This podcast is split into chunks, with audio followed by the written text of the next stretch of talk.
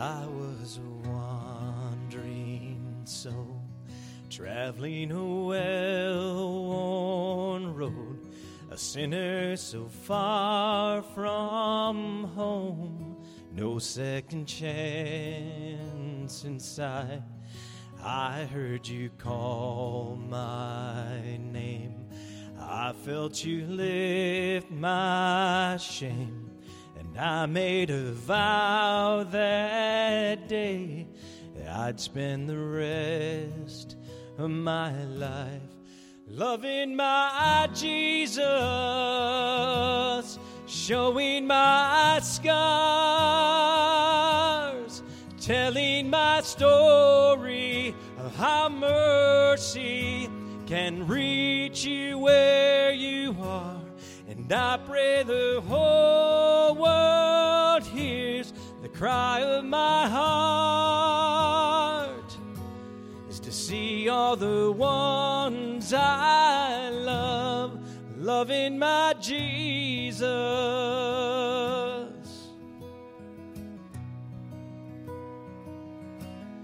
Sin tries to make you hide, whispers that same old lie. Keep all your pain inside, cause no one will understand. The last thing this lost world needs is someone I'm trying to be truth that has set me free that I'm just a broken man. Loving my Jesus, showing my scars, telling my story of how mercy can reach you where you are. And I pray the whole world hears the cry of my the ones I love loving my Jesus.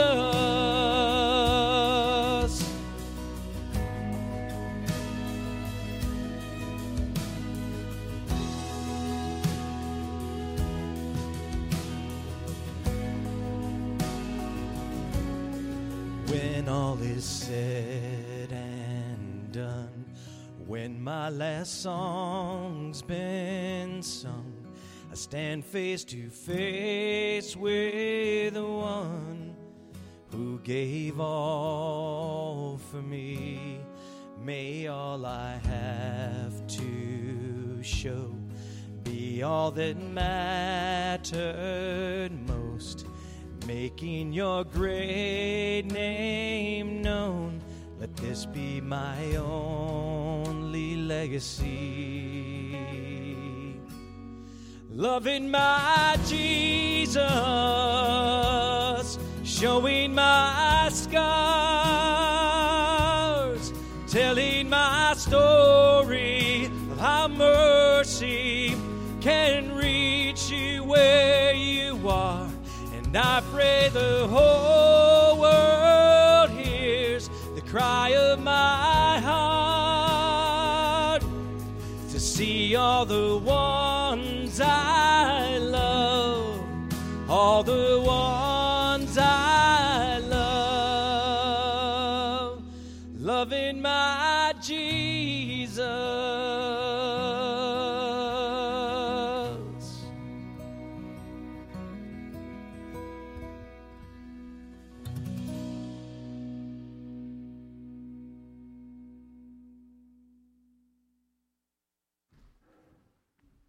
Amen. Do you love the Lord today?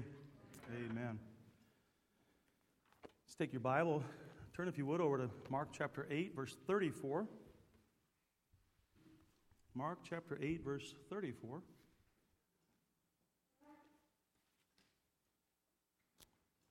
Good to see you all this morning.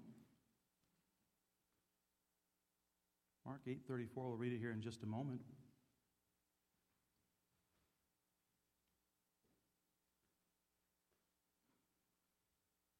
Last week we began looking at a new series of messages entitled Getting out of your comfort zone, doing things that make us feel uncomfortable. And we began looking at it last week and talking about situations that we come upon in certain times in our life that make us uncomfortable, and rightly so. You know, there's some things, and like I said last week, there's some things this past year that have been very uncomfortable. I mean, this whole COVID thing has been uncomfortable. And, and if you've got sick with the COVID, it's a very uncomfortable thing. Um, if you've had to wear masks at times when you don't want to wear a mask, that's uncomfortable. I mean, having uh, you know a lot of things being shut down and, and things that have happened over the last year, it's been very uncomfortable.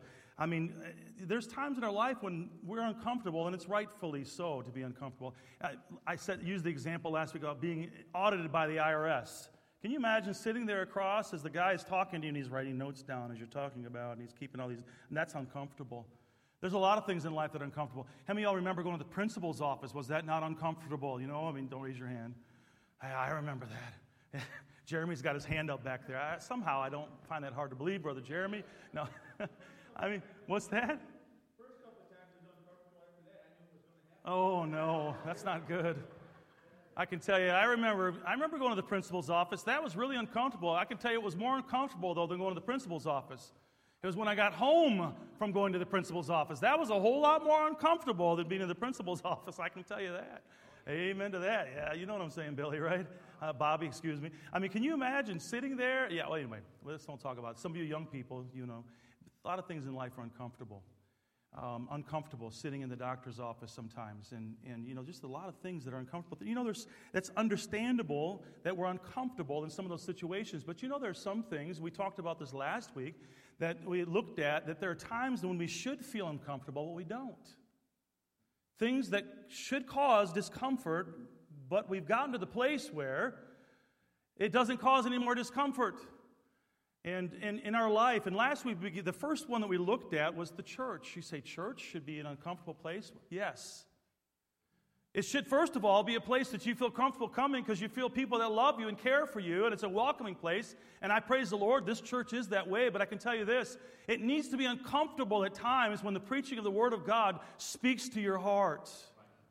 If you go to church and you never get uncomfortable when the preacher opens up the Word of God and says, Thus saith the Lord, something is wrong.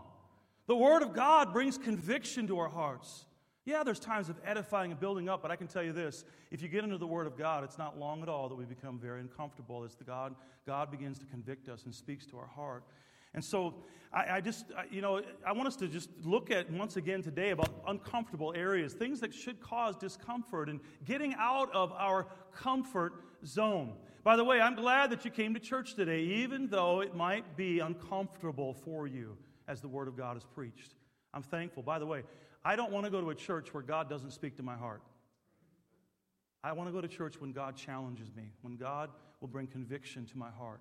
And I hope that today you came to hear from the Word, the Word of God, to hear from the Holy Spirit of God as He'd speak to your heart. You see, the truth is, when the Word of God is open, it's like a mirror. We begin to see ourselves as the way God sees us. And if we don't see the fact that there's things in our life that God does there's something wrong, I don't want to be the, the fool that forgets as he walks away from the Word of God and forgets what manner of man that he is when God speaks to his heart. And so I pray that today that God would challenge your heart. And after the service is over, after we're through with the service today, that you don't walk out here exactly the same way you came in. I would hope that as you desired for God to speak to your heart today, that God would and that you would listen what God has for you today. The truth is, if we are going to do what God wants us to do, there's going to be times when we're uncomfortable. I can tell you this it's uncomfortable to declare the glory of God the way that we should at times. Anybody here find it just extremely easy to witness to somebody? Okay, so in other words, we're all in good company, right? It's a challenge for every one of us. I praise the Lord. I was able to witness to a man yesterday, trusted in Christ as a Savior, but I can tell you this it's not easy. It's not easy getting out and going out and doing visitation or soul winning. It's not easy to, to get out there and the weather's blowing hard. We were standing outside that door and the wind was blowing and it was, it was cold. I'll, I'll be honest about this though. While I was witnessing to him, I wasn't cold at all. I didn't even notice it. When he got all through and after he led him to the Lord and he prayed and trusted in Christ as Savior, I began to shake. That wind was blowing. It was uncomfortable. But you know what? It was worth it. I praise the Lord for it. As a matter of fact, praise the Lord that Joe was on his way to heaven today because of the fact that the gospel was shared with him. I'm just giving you a personal example. It's not easy, though. And it's not just the pastor that's supposed to declare the glory of God and to share God with others. Every one of us, God has given us the great commission to do that.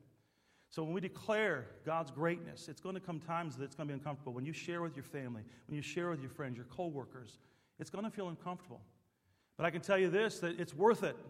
It's worth it putting yourself in a place of being uncomfortable. And I can tell you this God will give you the right words. And I'll say that yesterday, is like I said, didn't even notice it was cold. God gave the exact right words. And so today, I want to talk about another thing that should make us feel uncomfortable, but most of the time it doesn't. It should make us feel very uncomfortable, but most of the time it doesn't.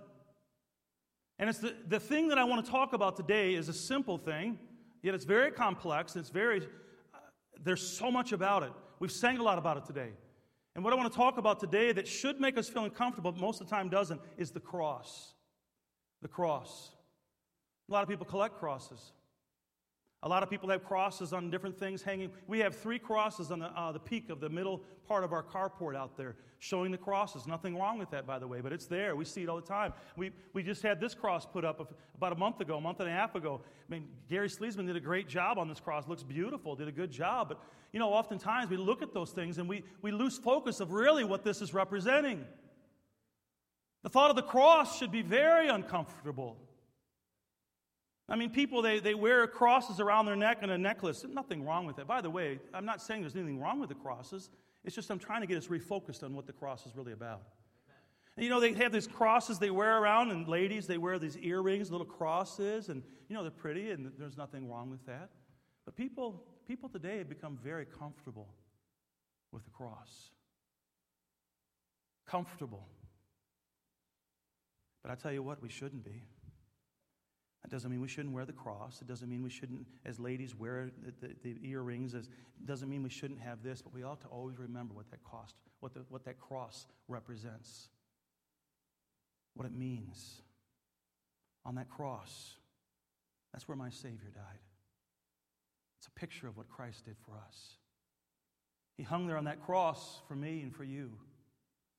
And in the Bible, we are called to carry our cross. And that should make us uncomfortable.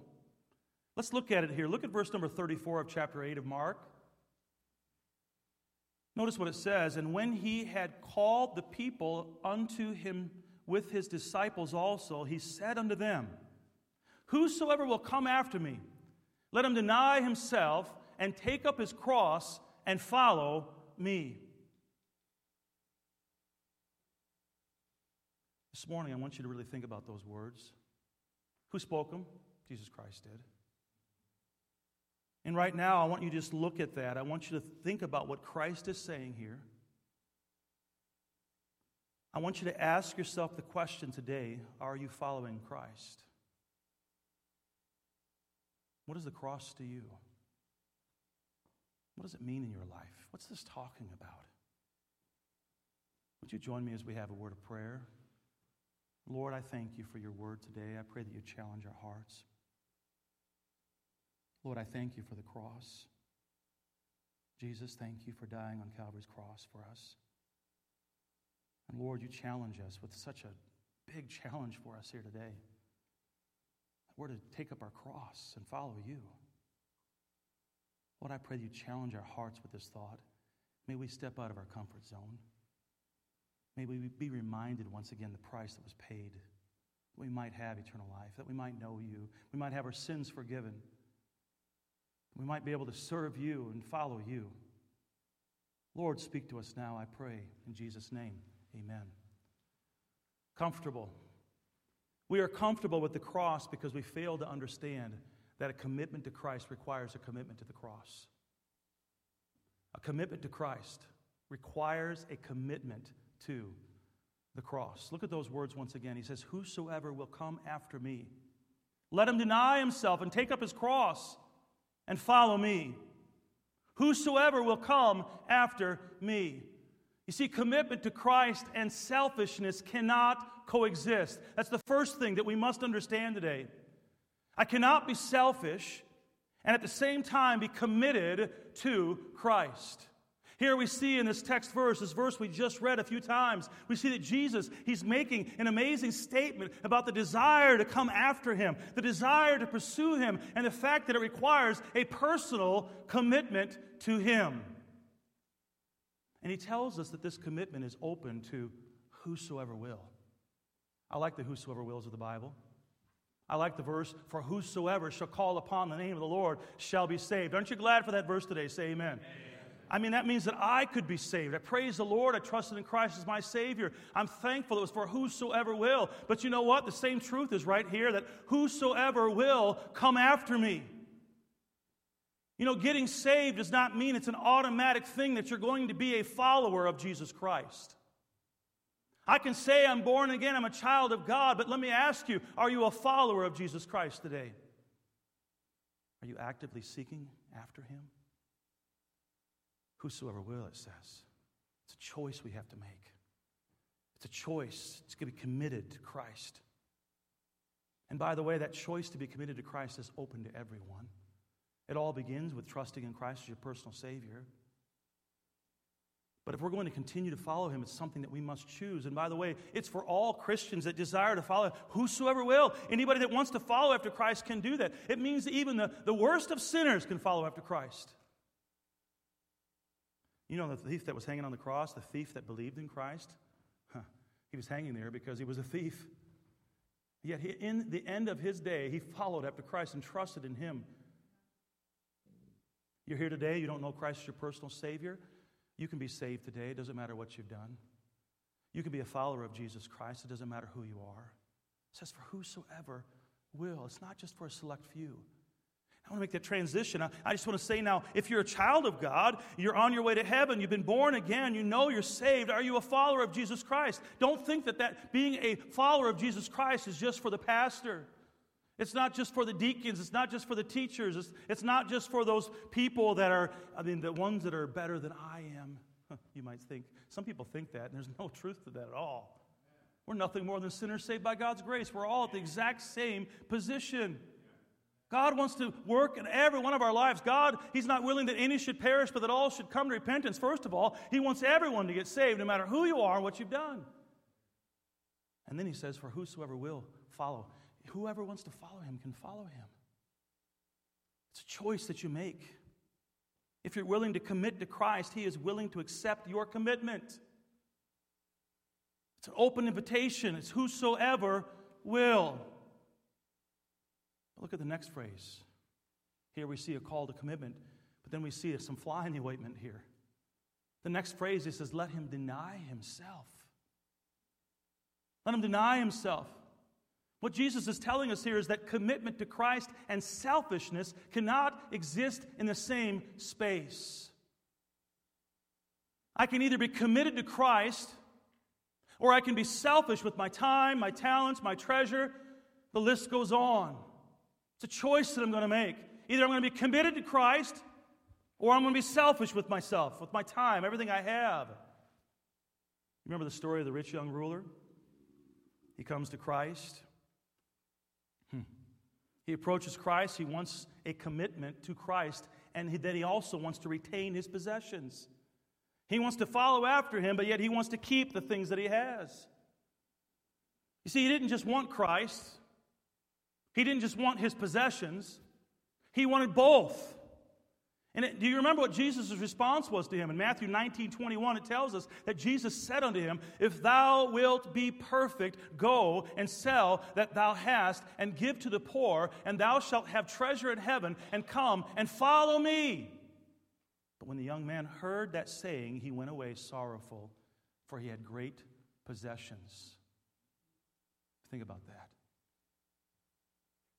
He had all this world's wealth, he had all these great possessions. And this young man's response is that he wanted his possessions more than he wanted to be committed to Christ, more than he wanted to follow Christ. When it came to his selfishness or a commitment to Christ, he chose his selfishness. Let me ask you, what are you choosing today? What are you choosing? What are you living for? Have you been born again? Have you trusted in Christ? You know, there's some people that will never get saved because they think they've got to give up so much. There's some people that say, I'm not going to get saved because I got to give this up, I got to give this up, I got to give this up, I got to give this up. Let me tell you something. When you get saved, you won't even, it won't even matter those things anymore. It's not about that. You can't clean yourself up before you get saved. Listen, you just come to the Lord Jesus Christ, for whosoever shall call upon the name of the Lord shall be saved. You come as you are, and God will save you. God will forgive you your sins, and then God, He'll work in your life to give you the victory. But as a child of God, we have to let God give us that victory. We have to choose then to be a follower of Jesus Christ. The Apostle Paul, he spoke about those that were saved, yet so as by fire. In other words, yes, they're going to heaven, but they have no works in this life that would bring honor and glory to God. Nothing that will last. Everything is wood, hay, and stubble. No gold, silver, and precious stones to be able to lay the crowns at the feet of Jesus Christ there in heaven. It's a choice that we make. There's so many Christians today, they've gotten saved, they become so selfish and, and hoarding what God has done for them and not sharing that with others. Write this principle on your heart. Don't ever forget it because you're going to deal with it the rest of your life. And here's the principle I want to share with you commitment and selfishness cannot coexist. Commitment and selfishness cannot coexist. Commitment and selfishness cannot coexist. Do you believe that today? Is that something that you realize? Will you identify that that is true? Will you acknowledge that it's true? See, when we have selfish motives, we cannot commit to anything outside of those selfish motives. That's what drives us. That's the reason we do what we do. There's selfishness. Those selfish motives, they govern the decisions that we make. What is governing your decisions that you make in your life right now? Why do you do what you do?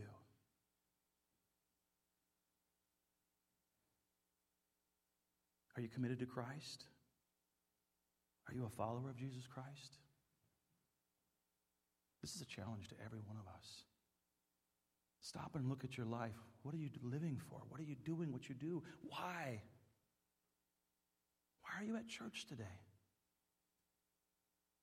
Why are you here right now? You know, so many Christians today, they've got all kinds of challenges and troubles in their life, and a lot of it is self inflicted because of this very reason. Let's just use an example. Let's talk about marriage for a moment. Many Christian marriages, they end in divorce because one or both spouses are committed to their selfish motives rather than their spouse. By the way, that we see the picture of marriage being a picture of the relationship of, of of God in us, of the Lord Jesus Christ in us. We see that again and again, the picture of that. And we see the picture of marriage being a beautiful picture of, of God and His love toward us. And, and when we get married, we're supposed to be committed to one another. Committed. When you get married, you're saying eh, that I choose you over my selfish motives. That's really what you're saying. You remember your vows? They went something like this, at least they used to and, and some still do, something like, I will love you in sickness and in health, for better or worse, for richer or poorer. You made that vow. You said that to your wife or your husband. You said that. And by the way, it, God is the one that you're making that promise to as well as that spouse. The people that were there to, were to witness that. You made a vow. You were going to put them ahead of yourself. You're going to be committed to them.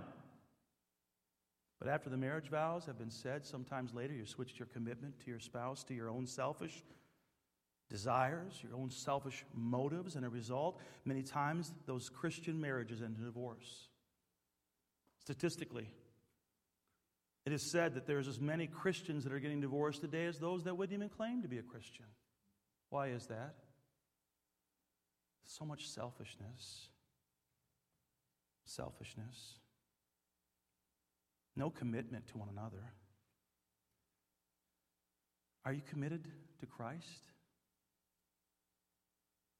Are you sold out for Christ? Or are you just in this thing for the selfish things you can get out of it?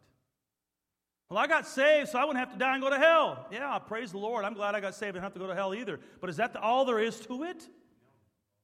Is that the only reason why one would trust in Christ as their Savior? Is that it? We, we stop right there and it doesn't mean anything more to us. It ought not be so. Christ is committed to us, and we ought to be committed to Him. We commit to all kinds of things in this life. We're committed to work. We're committed to getting that paycheck. We're committed to, I mean, the playing on the ball game and that team. Whatever it is, you fill in the blank. You're committed to that club. But when it comes to serving God, where's the commitment? And here's the thing a commitment to Christ must be voluntary. You have to choose. I have to choose. You can't choose for me, and I can't choose for you. Whosoever will. Whosoever will, he says. You remember with a time in your life when you were more committed than you are now? Has there been a time? You remember the day you got saved? Remember when you were born again, made, made alive, when God forgave you of your sin, and you knew you were on your way to heaven? You were so thankful. The weight was lifted. How you couldn't help but share with what God has done for you, and you were committed. Man, I love the Lord. And you wanted to, you wanted to share that. You wanted to be in church. You, you wanted to grow. Maybe some of you are there right now. Praise the Lord for those that have been saved and, and you're trusting the Lord. But you know, the problem is if we're not careful, just like in a marriage relationship, all of a sudden, if we're not careful, we start to lose focus of what's really important. We start to lose focus of, I mean, we start to take things for granted. The cross? Yeah. Christ died. You can sing songs that maybe one, at one point in your life they used to move your heart. It broke you. Now you just sing the words and there's nothing to it.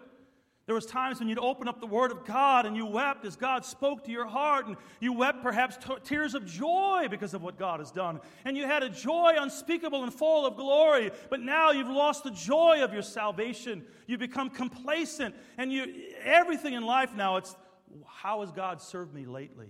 Selfishness, inward focus. A commitment to Christ must be voluntary. Whosoever will. Let him deny himself, the Bible says. Let him deny himself. Are you denying yourself? What you're doing, are you doing it for the Lord Jesus Christ? And then he says, and take up his cross. Notice, Christ doesn't say he's going to force you to take up the cross. It must be our decision. Unfortunately, sometimes people are they pressured by others to make a decision that they truly don't mean from their heart. And I want to stop and I want you to think about this with me. Hey, were you pressured into trusting in Christ as your Savior? You said the prayer just to get that person to leave you alone? Let me say today, right now, then, you are not on your way to heaven. You can't be saved today because somebody made you go through and say a certain prayer. Something that comes from inside of your heart. You can't say, Well, I was born into a Christian home. My mom and dad were Christian. My mom and dad went to church. I went to church my whole life, and so therefore I'm a Christian I'm on my way to heaven. That's not how a person is saved, by the way, folks. Now, that can have a great impact in the positive way on you trusting Christ as your Savior, but it must be a choice that you make personally whosoever will. And then we transition from the salvation of having to make that choice to making a decision of what you're going to do with your life. Hey, listen, nobody can force you to follow Christ. Nobody can force you to take up your cross and follow Jesus Christ. You know where this comes into a big problem is this. Let me just say this because there's a challenge for young people. I grew up in a Christian home. I grew up, my dad was a preacher. I grew up every time the doors were open, I was at the church. I was there every single, I mean, listen, we were there all the time. We were there all through the week. I was at church all the time. And by the way, it wasn't an option for me whether I was going to be in church or not. I had a loving mom and dad that said, You're going to church with us. As a matter of fact, we never even asked the question. I, I don't know. I, I'm not quite sure how my dad would have responded if I said, Dad, are we going to church tonight? That wouldn't have ended well. That would have been one of those really awkward situations. By the way, don't misunderstand the point I'm about to make. Mom and dad, you ought to be taking your kids to church. You ought to be leading them in the path that God wants you to lead them in. But here's the thing you have to make the decision as for me and my house will serve the Lord. And while those kids are there in your house, they're going to follow you, and they ought to follow you. And I commend you just the same way that you make your kids go to bed at a certain time, the same way you make your kids brush their teeth. And by the way, those things are nowhere near how important it is that making those kids come to church when they should as well. You ought to make your kids do that. It ought to be things that's just an automatic. Hey, church is, is on, we're going. We're going to be there. That ought to be a normal thing. But here's the thing young people, you cannot be made to follow Christ. You cannot be made. You can be led, but when it comes right down to it, you have got to make the decision yourself. You have got to make a decision whether or not you're going to follow after Jesus Christ, whether or not you're going to be willing to pay the price of following Jesus Christ or not. Listen, I've seen so many young people, they come up and they, they, go, to, they go to church and they, they get old enough. They finally get out of the home and they've got to make that crisis of belief decision, a crisis of faith decision. And now all of a sudden they start saying, I don't know what I believe. Sometimes they even made some decisions and they make a decision to do whatever that God says they should do. And sometimes they, they, they feel they've been pressured into it. I heard this again and again and again when I went to Bible college, and, and, Dr. Tom Malone would say this often. He says, There is no preachers that have been called by their mama. There are no preachers that have been called by their daddy. The only one that truly has been called is a person that's been called by God Himself. Don't be a, a, a, mama's called preacher. We heard that a lot because the thing was, there's some people, young people, you got to be careful that the reason why you're doing it is because you have made a decision to follow Jesus Christ. There needs to come a time when you do that. You are being led to, to, to, whatever ministry it is that God would call you to do. It needs to be a decision that you make. It's not about being pressured into it. And if you feel like in this church sometimes that I'm pressuring you to do something, understand this. I'm preaching the Word of God. The Holy Spirit of God ought to be doing the pressuring inside of your heart. I'm not going to try to trick you into anything. I'm not going to beg and beg and beg and beg and beg you to do anything. Now, the Holy Spirit of God might. And when the Holy Spirit of God is speaking to your heart, you better listen. It has to be a voluntary decision. Being born again is a voluntary decision. You have to choose it. Mom and dad can't make it for you. Being a follower of Jesus Christ is a voluntary position that you must choose. Now, that being said, I want to say this again. When kids are in the home, they're going to follow mom and dad, whether they like it or not. Make sure you do it in love. And make sure you do it from a position of leading of leadership, of showing them, of them following in your footsteps as you follow Christ. Let's just be honest. Every single home, there's going to be hypocrisies. There's going to be times when we're not perfect. You know why? Because there's not a perfect person sitting in here. Kids, your mom and dad are not perfect, they never will be perfect. But I can tell you this, mom and dad, if they see that you have a desire to follow Christ, if they see that you are real in your love for Christ, and they see that when you've made mistakes, you've asked for forgiveness, that goes so far. And yes, you ought to lead them, but when it comes down to it, each of us must make a decision. Hey, listen, and it doesn't just it doesn't just apply to little to kids and young people, it applies to adults as well. If you're in a ministry just because somebody told you you have to do it, that's not the right reason. By the way, I don't think that I've ever said that here. I went to somebody and said, "The Lord told me you have to do this ministry."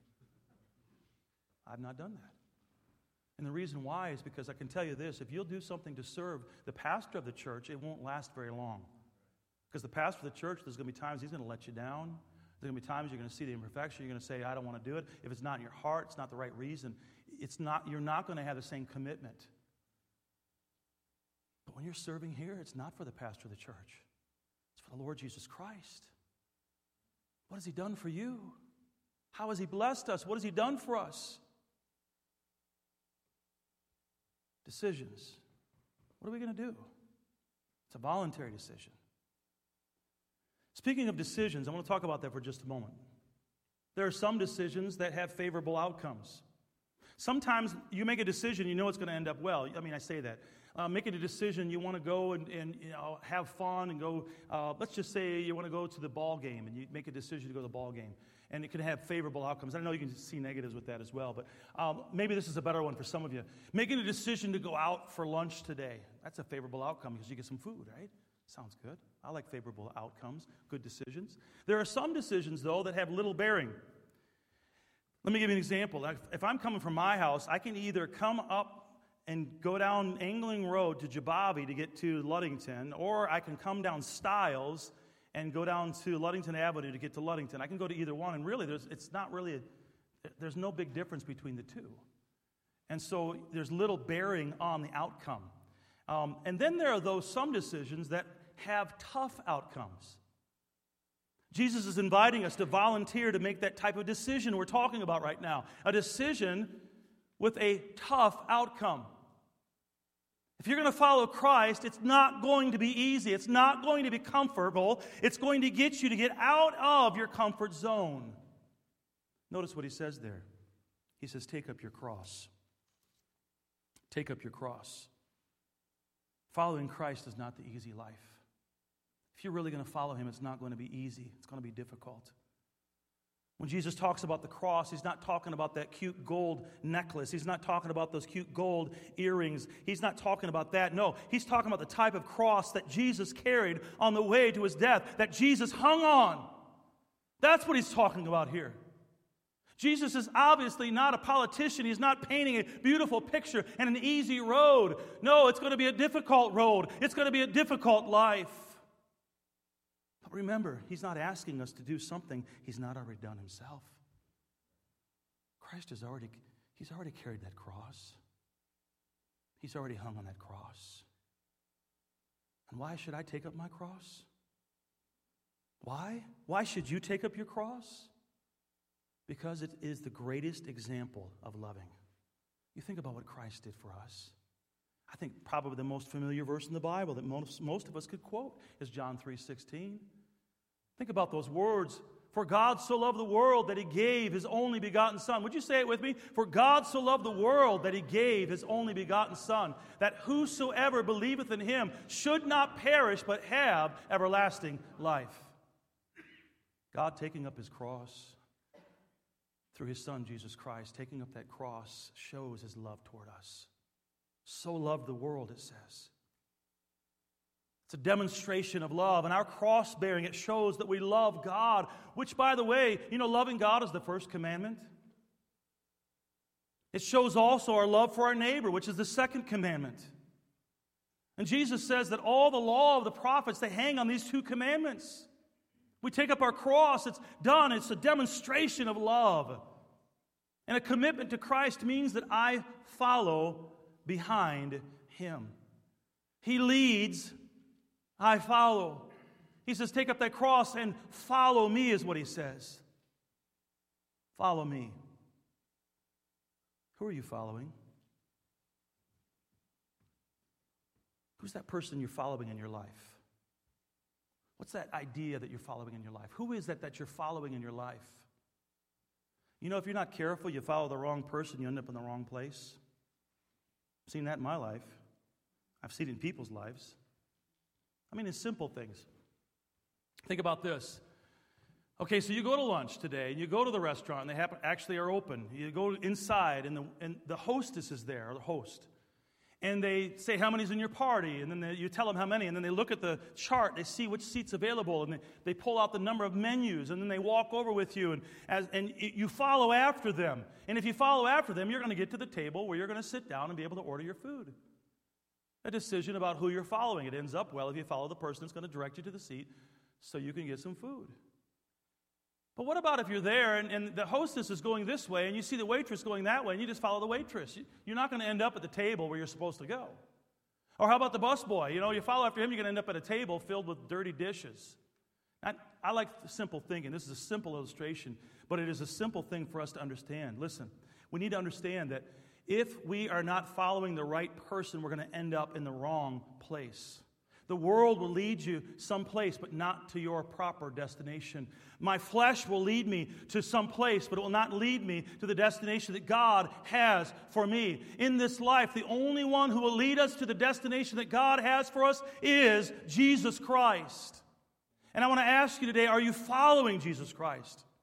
Are you a follower of him? I, yes, to start with, are you a born again Christian if you trusted him as your personal Savior? But then, are you following him every day? Are you following Jesus each step of the way? Is he the one that that's leading you in your life? What destination are you headed for? You see, if we will do exactly what the Lord Jesus Christ is talking about here, it's going to be difficult. Take up your cross. There's going to be times when it's going to get difficult. There's going to be times when it's going to be hard. But I can tell you this as we follow Jesus, some amazing things will take place in our life. You remember what Christ said to his disciples? Matthew 4 19, he said this, and he saith unto them, Follow me, and I'll make you fishers of men. It's uncomfortable. But if we'll follow Christ, we'll take up his cross, our cross, and follow him, he will allow us to be able to lead other people to Christ. Once again, who have you led to Christ as you follow Jesus Christ? As you've bared up that cross and you're willing to pay the price and you're willing to take the stand, lovingly sharing the gospel of Jesus Christ, proclaiming the greatness of God to others, lifting him up and saying what he's done for you. Who have you led to Christ? If we're following him, there's going to be people that come to know Christ because of our testimony. He saith unto them, Follow me, and I'll make you fishers of men. We also have this promise. If we follow Jesus in John 8 12, he says, Then spake Jesus again unto them, saying, I am the light of the world. He that followeth me shall not walk in darkness, but shall have the light of life. Man, we live in a dark world today. But listen, I'm so thankful that when I trusted in Christ as my Savior, my eyes were opened. You know the old saying, I saw the light? Yes, I saw the Lord Jesus Christ. I became a child of God. I'm thankful that it didn't just end there, though. As you continue to follow the Lord Jesus Christ, He will bring light to darkness. He will open up your eyes to see what is right, what is wrong, the direction to go. Thy word is a lamp unto my feet and a light unto my path. God wants to direct us as we follow Him. He says, Whosoever will come after me, let him deny himself and take up his cross and follow me. So we need to see the cross for what it is. It is a place of uncomfortableness, a place that is out of our comfort zone. It's a place that will often bring suffering in our life. We don't like to talk about those things, it's uncomfortable. If you're going to take a stand for Christ, if you're going to follow Christ, it's going to cost you something. It's going to cost you. I want you to take your Bible and turn over to 1 Peter.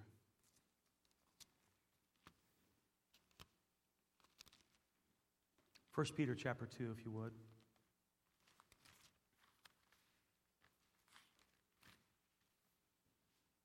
Look at verse 19.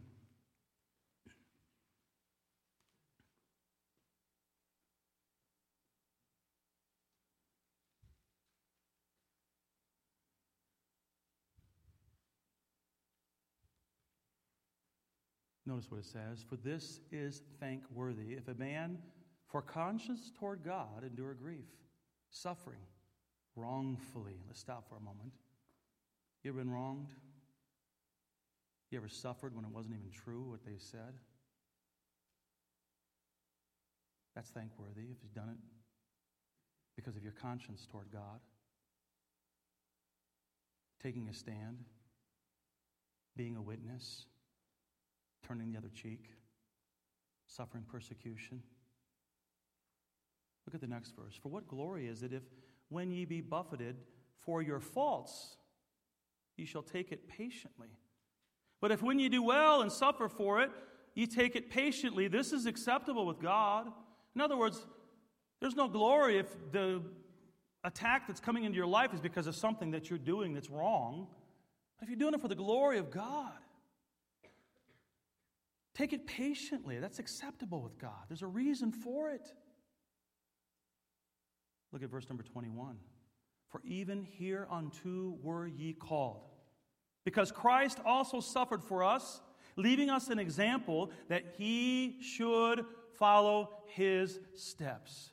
That ye should follow his steps. Christ suffered, set an example. If we're going to follow him, we're going to go through suffering as well. There's going to be challenges. Look what Christ did. Look at verse 22 who did no sin, neither was guile found in his mouth, who, when he was reviled, reviled not again. When he suffered, he threatened not, but committed himself to him that judgeth righteously.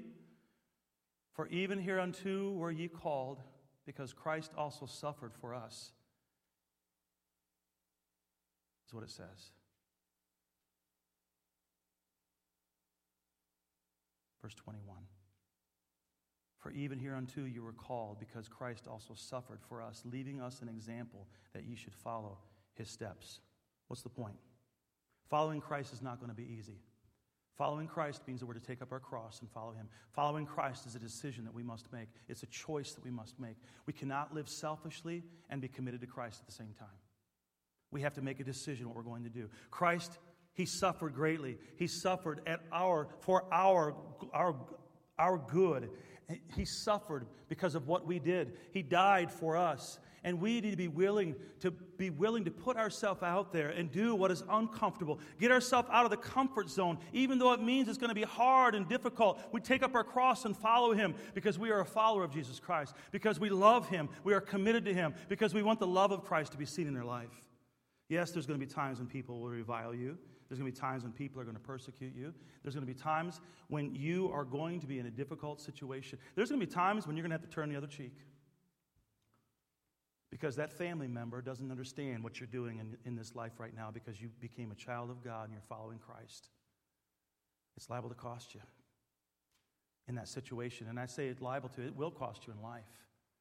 There have been, listen, you hear about people that were Muslims that got saved, they trusted in Jesus Christ, their personal Savior, and it literally many times cost their life. It might mean that you're going to have difficulties in relationships that you never did before. Those people you thought that were your friends, that you get saved. I've heard it, I've seen it. People that you thought that they loved you, and once you got saved and you took a stand, you said, God saved me. You're going to suffer persecution from that. But understand this.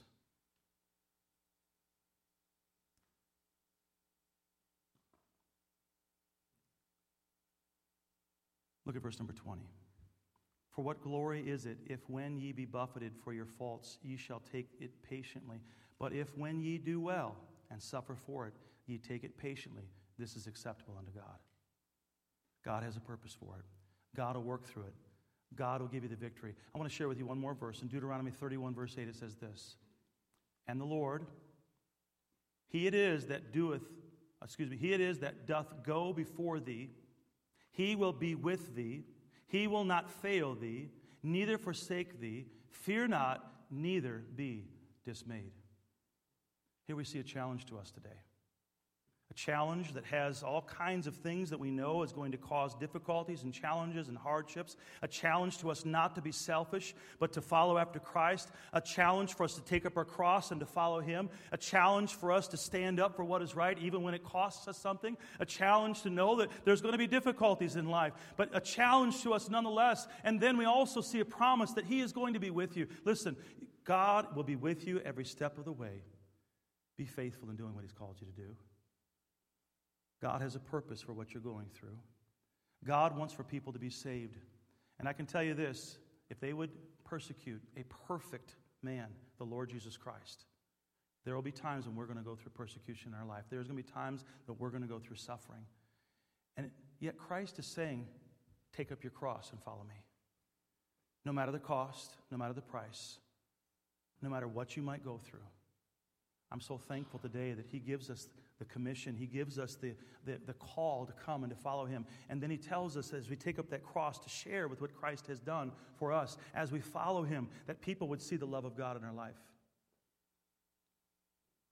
What are you following today? Who are you following? Are you following the Lord Jesus Christ?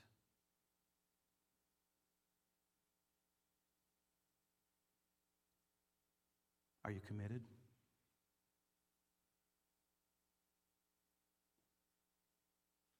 Would you commit yourself to Him?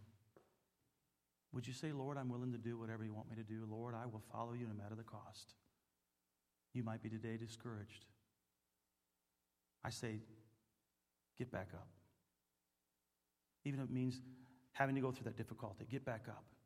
You might be today going through a challenge and crisis in your belief and trusting in God. Get your eyes back on the Lord Jesus Christ. Get it off the things of this world. The Lord's right there with you. Let's all stand with our heads bowed and eyes closed as we pray.